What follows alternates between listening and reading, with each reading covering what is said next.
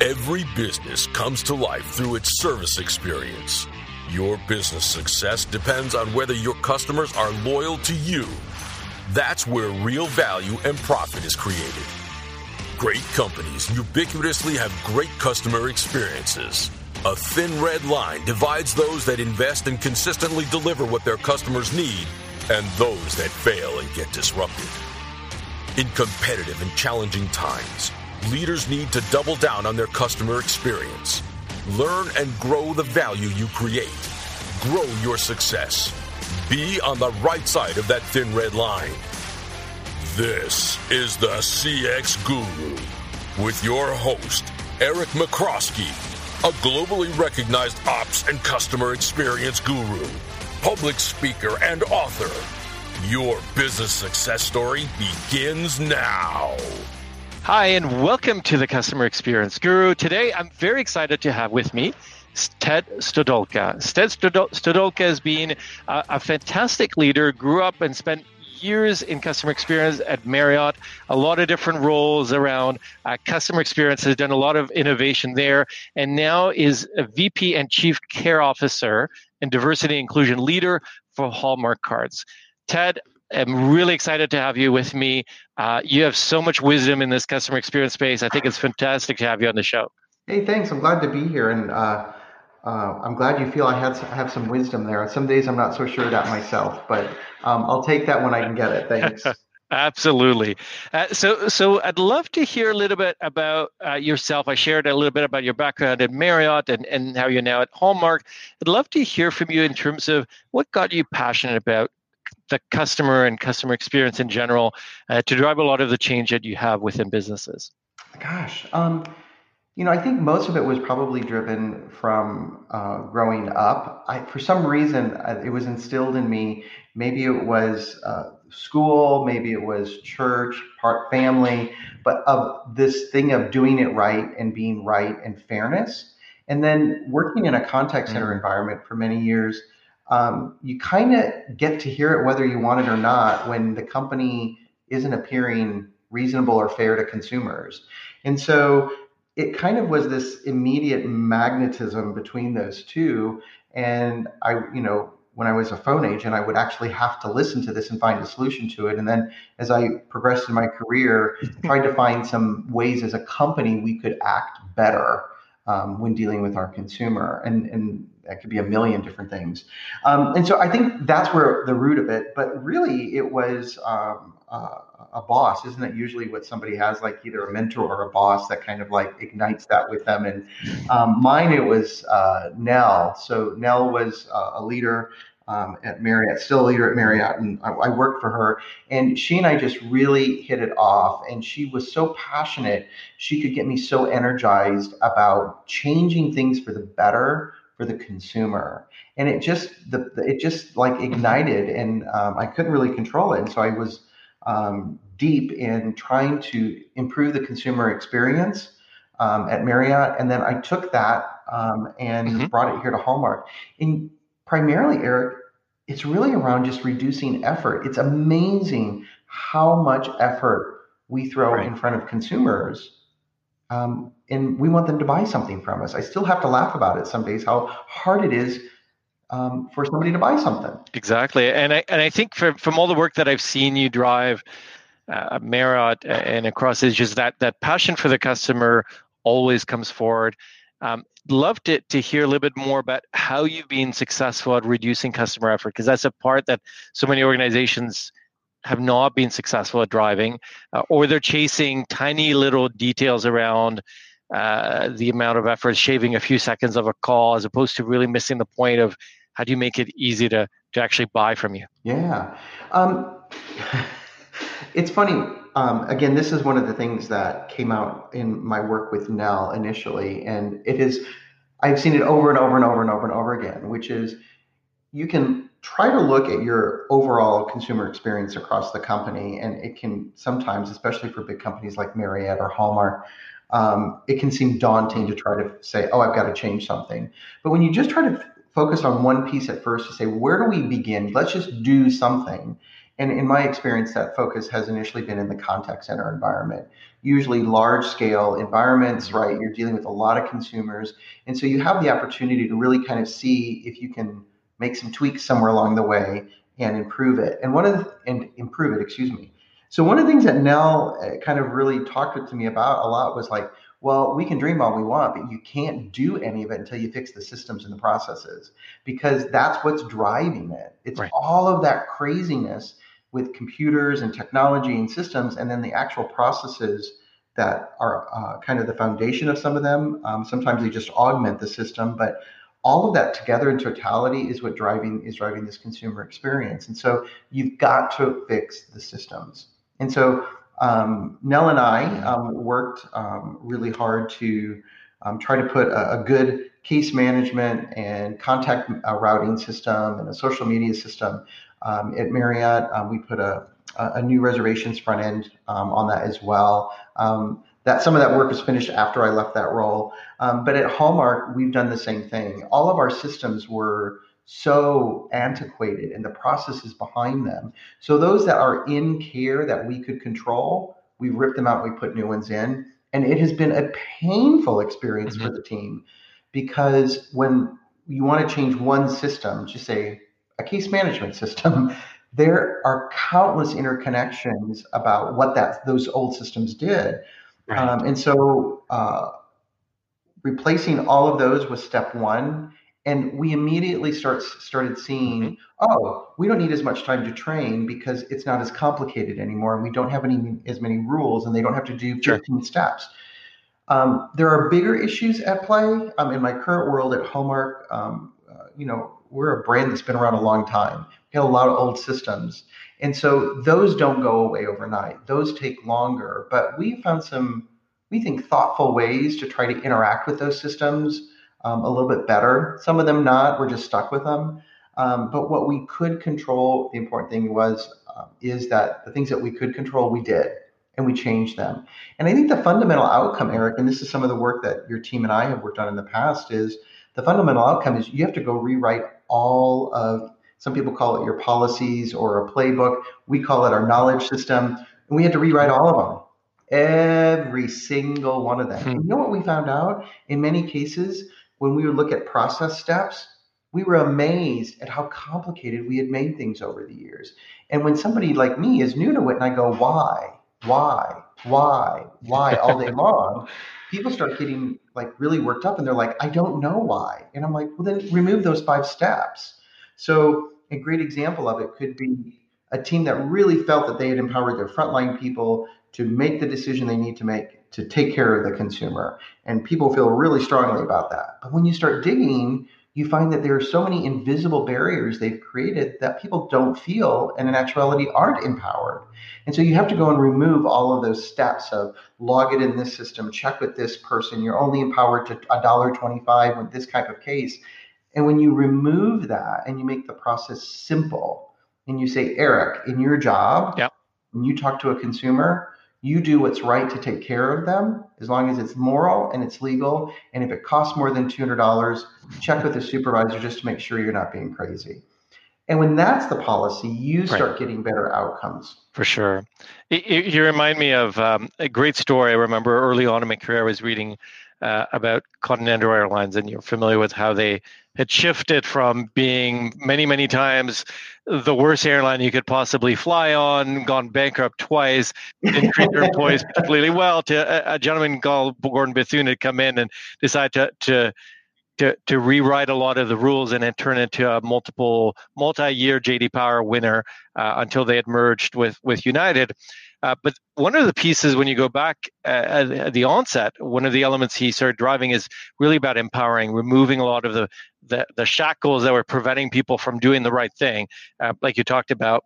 And, and I remember one of the symbolic moves he did, don't recommend it to anyone, is he had created a huge bonfire, I think it was at Houston Airport, burning all the employee manuals as a symbol of saying, from today onwards, we want you to make the right decision not to refer to the manual uh, and, and giving guiding principles. I, I, just thought that was an incredible parallel. I love it. That was his way of saying, from now on, make the right choice.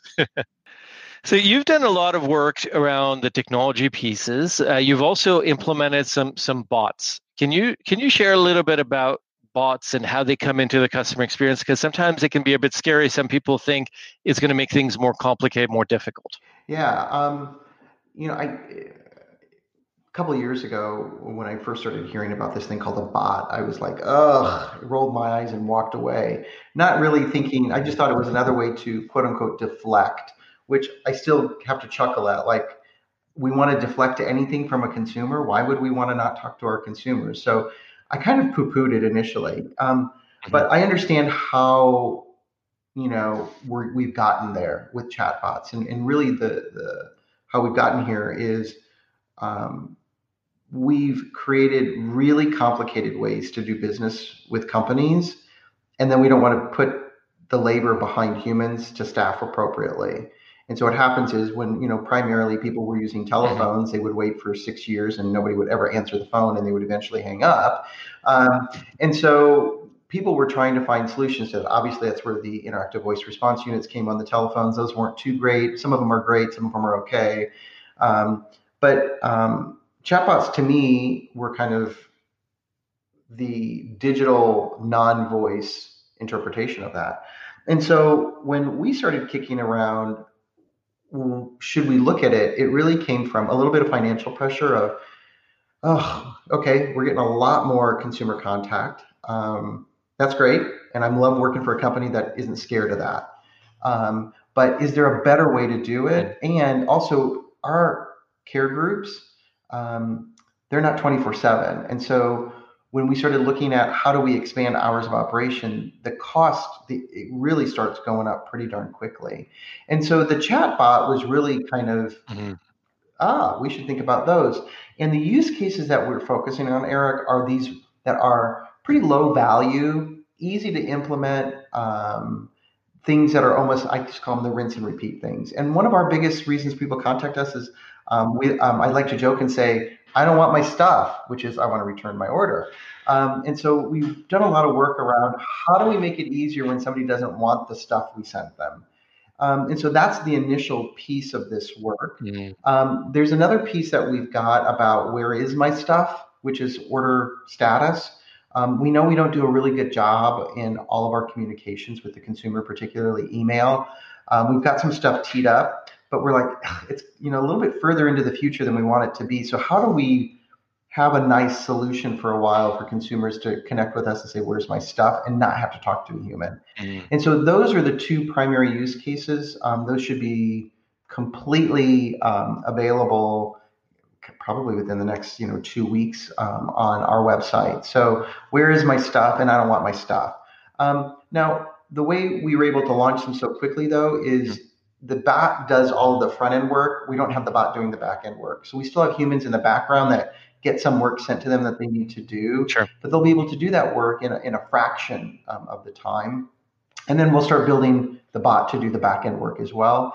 And then in the spring, we've got um, some bots that um, will actually kind of help along the sales process. So um, with some things that we will deploy hmm. next year, um, we think that consumers have a lot of questions about it, like, well, what about this? What can I do here? What font can I use? All that kind of stuff. Sure. Um, and so we're going to use bots to help with that as well. So more kind of sales process support um, and see how that goes. Again, I think the total number of use cases were probably 45 different reasons for the bot to help with, but the bot isn't going to solve anything. Mm-hmm. And so for us as a brand, Hallmark means people connecting we don't want to put a barrier there. So we built in some really good, we think, sure. rules that the minute we're sensing the consumer isn't getting what they want, we're going to hand it off to a human immediately. Um, so that's kind of where we're going with it. And I think that particularly outside of the hours of operation of our group today, because these will be 24 7, um, this will be a really good solution for consumers. And when there isn't that human to handle that case um, off to, um, we've got a nice solution where um, it'll open up a case and tell the consumer, hey, we'll contact you during business hours. So I think it's a good baby step. Um, and, you know, candidly, the reason some of my opinion also changed on it is probably I want to, there's a certain shoe company that uses bots. And um, I interacted with it not that long ago. And then there's also another company that sells a couple of things through the mail um, that many people in the US at least buy stuff from. Um, and they both use bots, and it was really good. like their my, the experiences were good. And so I thought, you know, I think that there's a place for these guys here, kind of like interactive voice response units. There's a place for them. Yes. They're not going to solve everything. And I think also we'll soon be in a spot where when you're not using this technology um, to help support like your digital experience, you're going to be left behind. So I think folks who are sitting on mm-hmm. the side and they're like, well, we'll wait and see.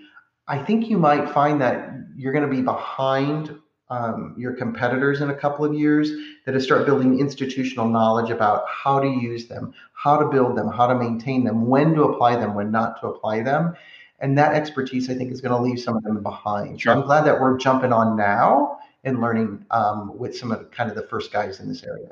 And I, I think your your approach around very defined use cases that are repeatable. There's always some certain things that you don't need a human to human interaction, right? So so simplicity, ease should be about how do I get my problem solved. And I think where seeing bots go sideways is when you, you, are not splitting out the things that the bot can't do. Uh, and you're just introducing more steps and more transactions into it. But what you found is is very simple use cases that don't necessarily need a human to human touch. And I love what you said about the ability to to pull out as quickly as you see this is not what you're able to drive through this particular bot channel, and particular bot process. Yeah. Yeah, because I think when we work in companies, we have a tendency, like, like when we run into problems, we all start focusing internally on like the process and the systems and how do we, you know, how do you get the box from point A to point B or whatever your business might be. And then we forget the consumer in it. And I think professionals who spend their time in this area, yourself, me, that it's kind of incumbent on us to say we need to create these solutions based on the consumer experience. So specific use cases. Yeah. where this will work rather than this approach of well we'll just give it to the bot and we don't need any humans in the background doing anything. Yeah exactly. Or, or trying to push too much to the bot. Uh, and i've certainly seen this where it's very clearly not a human that's interacting with you and they're taking you through so many more loops. I've definitely seen that as tech support with an internet service where it, it, it's taking you through loops that are going nowhere uh, so, so you you bring up a, a really good point, uh, and you were just touching about kind of that that customer centricity and, and that sense of how, as a, an organization, I connect and I understand what the customer needs. I know we've talked about this before. Uh, there are two things that you brought up that I, I thought were were really insightful in terms of themes that you saw in organizations that had that high level of customer centricity. Uh, and I'll let you speak to them, but one of them really um, connected with me because I, I started trying to think about organizations uh, and trying to see if it fit every organization I had seen, and it was it was true.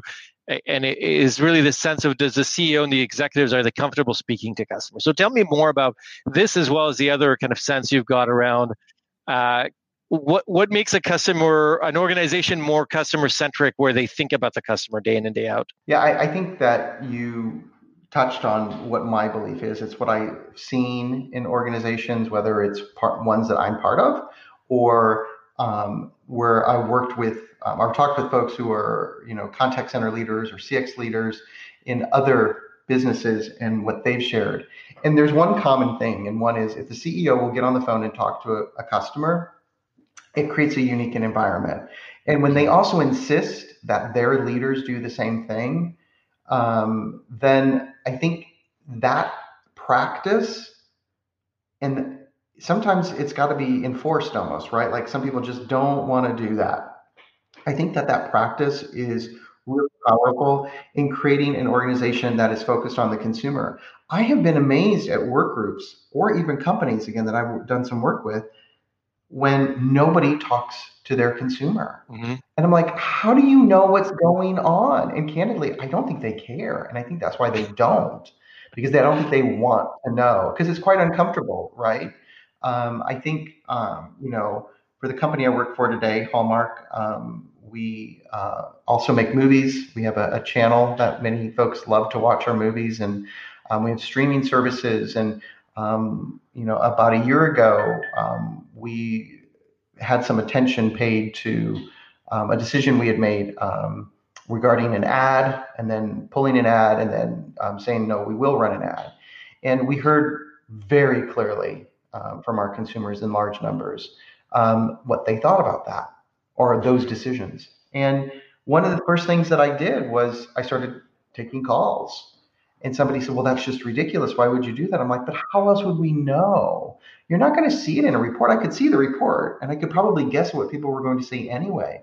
But what I learned when I actually spoke with them were things that were much more nuanced and much more helpful to, for us to understand in the future one how do we stay away from that but more importantly when we run into problems in the future how do we better prepare folks to be ready to take good care of our consumers and so i think when it's instinctive like for me in this case it was and and it's because of growing up in a company that that was what i saw and what i did and now being part of a company where the ceo on down would pick up the phone and talk to anybody not a problem that i think it creates really good environments where people become consumer obsessed um, and consumer focused so i just think it I, think it does more than anything. When you talked about Continental and you know he's lighting the stuff on fire in, in Houston, um, those things resonate with people and i think sometimes people need that permission right.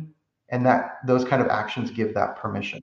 Yeah. I, I think that's an incredibly powerful uh, message and a very simple piece. I remember there's a story about a bank in in in I believe in Washington State where they have phones installed in every branch that you can call the CEO and actually run.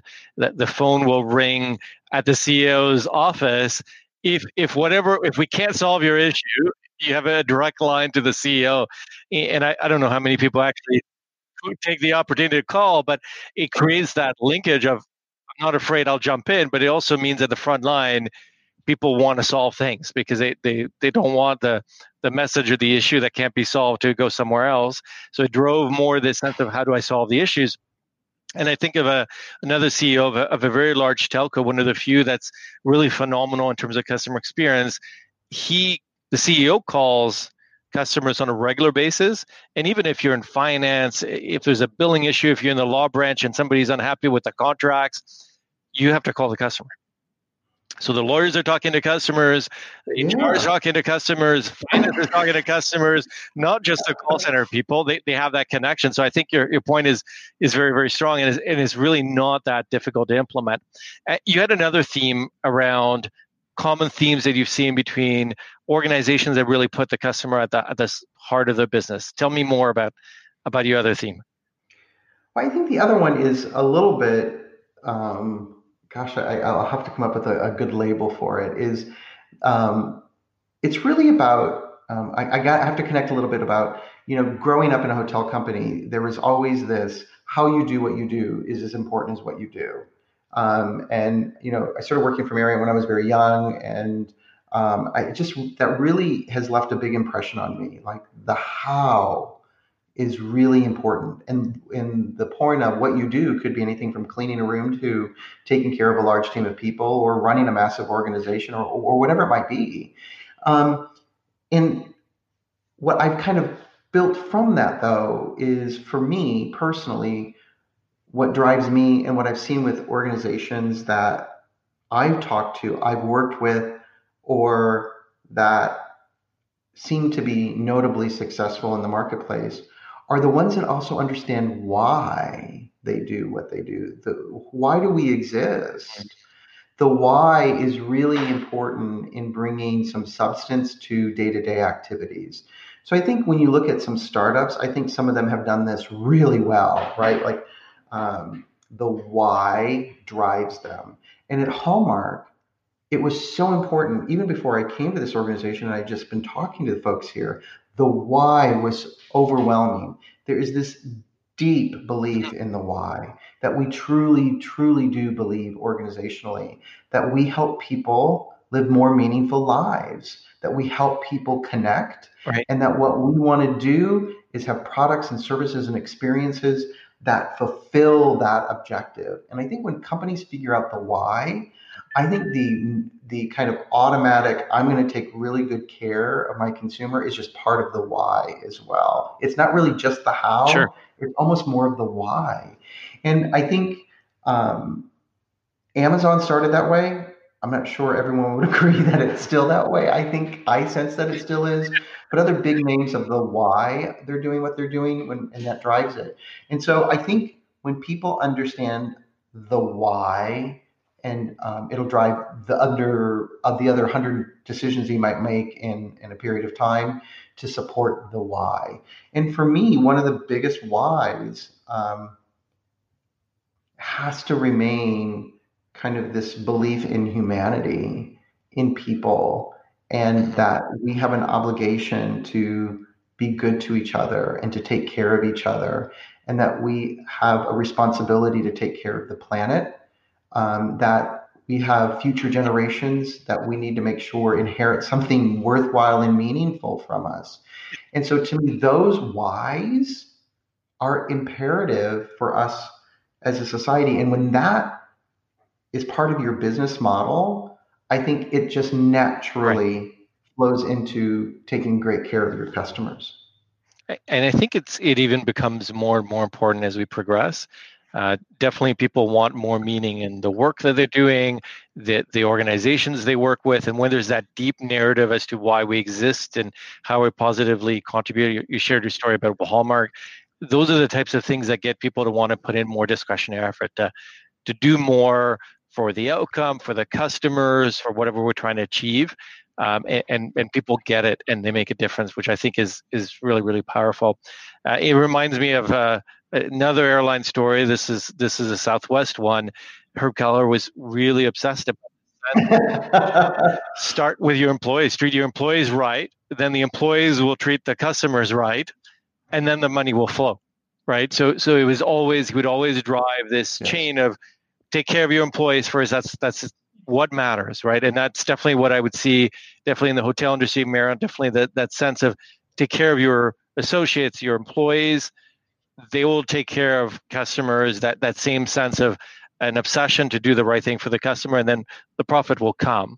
But don't make that the front end goal of yes. let's get rich, because then that's where you, you lose the sense of the customer and, and the importance of taking care of the customer. Yeah, because getting rich isn't really a why, is it? Like, there's no why with that. There's like, I don't know. I guess we'd all like to be rich, but then, okay, but then what? Like, what's the why? There's got to be a why, and it has to be more meaningful than like just get rich um, or just save some money for this year or this quarter. There's got to be something more. Because if there isn't, then that's just too depressing to contemplate, honestly. So to me, the why really is like it's incredibly, incredibly powerful. I think here um, in the in this discussion, like why, why? Like Southwest, it's not just about getting planes on time. It's not just about having low fares.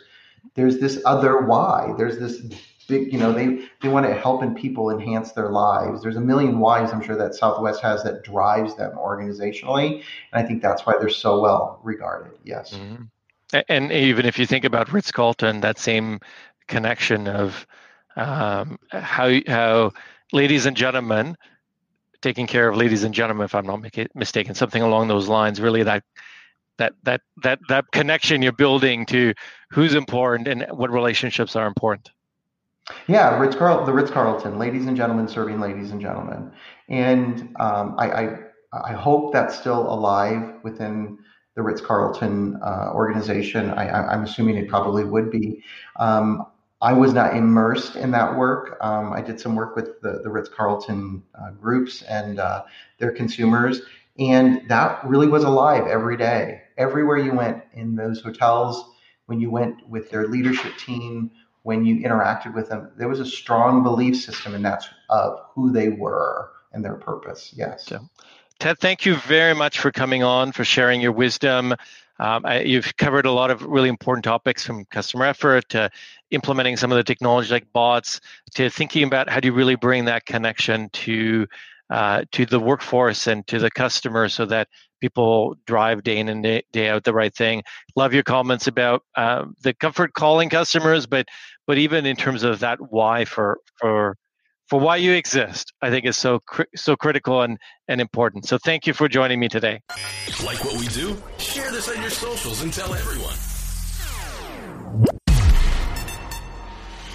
Thank you for listening to the CX Guru on C Suite Radio. Increase the value you create, grow your brand, drive your success, distinguish yourself from the pack.